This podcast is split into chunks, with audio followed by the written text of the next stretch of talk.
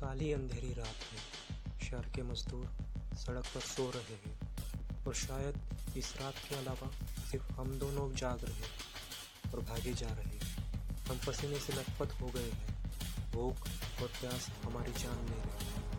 अब तो पैर भी जवाब देने लगे पर हम एक दूसरे के सहारे चले जा रहे हैं। चले जा रहे हैं।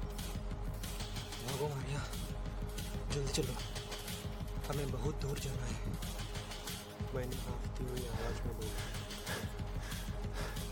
मैं और बोल नहीं सकती पुत्र मेरे पैरों में अब जान नहीं मारिया ने मेरा हाथ पकड़ती हुई कहा, अगर हम नहीं भागे तो असलम सेठ के आदमी हमें पकड़ लेंगे और हमें फिर से वही बेहतर ज़िंदगी में लौटना पड़ेगा। मैंने घबराई हुई लफ्ज़ों में उससे कहा, क्या तुम फिर से वहाँ जाना चाहोगी, जहाँ से हम जान बचा कर आए हैं? मेरी आँखों के आगे वही दो दिन पुराना मंजर लहराने लगा।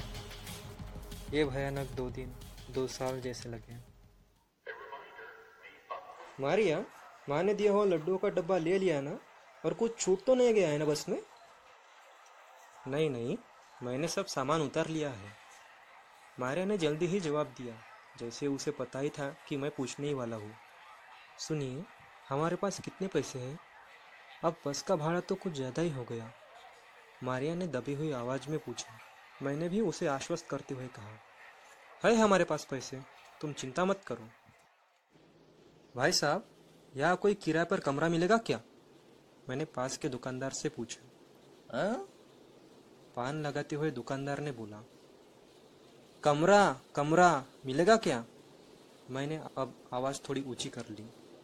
अच्छा अच्छा कमरा? होश संभालते हुए वह बोला उसने मारिया की तरफ़ देखा और कहा एक काम कीजिए यहाँ से सीधे जाइए और बाएँ मुड़े वहाँ पर आपको एक लॉज मिलेगा मधु मिलाओ वहाँ पर कमरे मिलते हैं। जाइए मज़े कीजिए। आपका दिन भी शुभ हो भाई साहब मैंने जवाब में दुकानदार से कहा। लेकिन उसके चेहरे पर खुशी नहीं दिखी। मैं और मारिया अपनी नई शहर की यादें बूंदते हुए लॉज की ओर चल पड़े। लॉज कुछ पुराने जमाने का लगता है, जैसे दादा परदादा के जमाने का हो। मैंने नाराज़ होकर कहा, ओहो, आप भी ना बहुत सोचते हैं। हमें कौन सा यहाँ अपना जीवन गुजारना है? बस कुछ ही दिनों की तो बात है। एक बार आपकी नौकरी लग जाए, फिर हम नए घर में चले जाएँगे। वाह मारिया, क्या बात है। मैंने उसकी ओर देखते हुए कहा उसके थोड़ा करीब जाते हुए कहा, मेरी बीवी का तो जवाब नहीं। क्या आप भी? वह शर्मा के बोली, अब हमारी तारीफ़ ही करते रहेंगे या कमरे के लिए पूछेंगे भी? जो हुक्म मेरे सरकार, मैंने हँसते हुए कहा, वह भी हंस पड़ी। मैं अंदर गया, लेकिन मारिया लॉज के दरवाजे पर ही खड़ी थी। भाई साहब, यहाँ एक कमरा मिलेगा? मैंने लॉज मालिक पटवर्धन से पूछा। उसके सामने के कागजों पर उसका नाम लिखा था। हाँ कमरा खाली है पर साथ में कौन है आपके?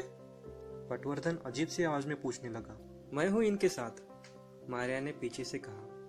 पटवर्धन की नज़र मारिया की ओर गई। मुझे थोड़ा अजीब लगा फिर वह मेरी ओर देखा और बोला कहाँ से लाए हो? जी? मैंने थोड़ा गुस्से से पूछा ये कहाँ की है?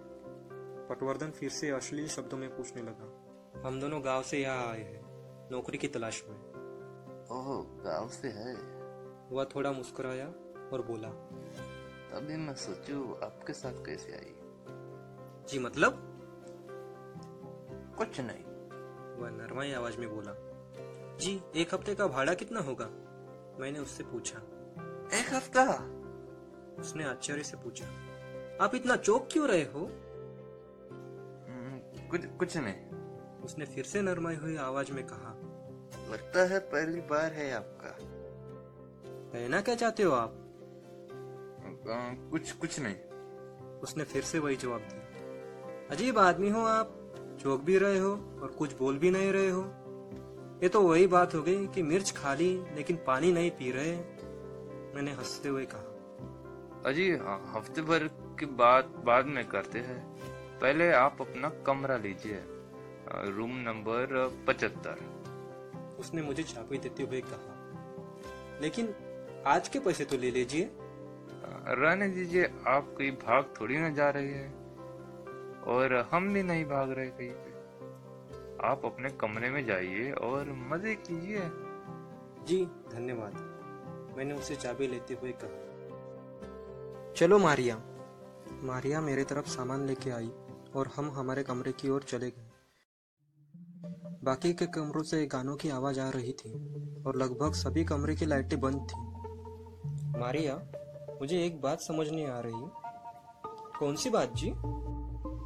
यही कि उस दुकानदार ने भी मुझे कहा, मज़े करो, और इस लॉज मालिक ने भी। और तो और, दोनों ने पहले तुम्हें देखा। जैसे तुम्हें देखकर ही उन्होंने कमरा दिया हो। अब मैं थोड़ा सावला हूँ तो क्या हुआ? वह मुझे कमरा नहीं देंगे क्या? मैंने उनसे जलते हुए मारिया से कहा, अब वो तो मेरी तरफ़ देखेंगे ही।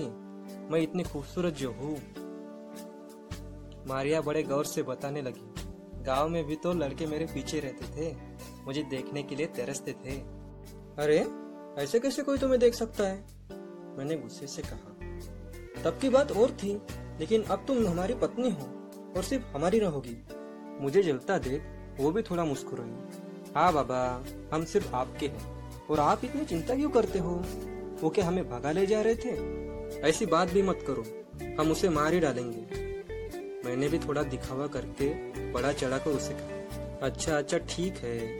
अब आप इतना मत सोचिए। देखिए, हमारा कमरा आया कि नहीं? इकहत्तर, बहत्तर, तिहत्तर, चौहत्तर, पचहत्तर। हाँ पचहत्तर। यह रहा हमारा कमरा। हम दोनों कमरे में गए। कमरे में एक बेड था।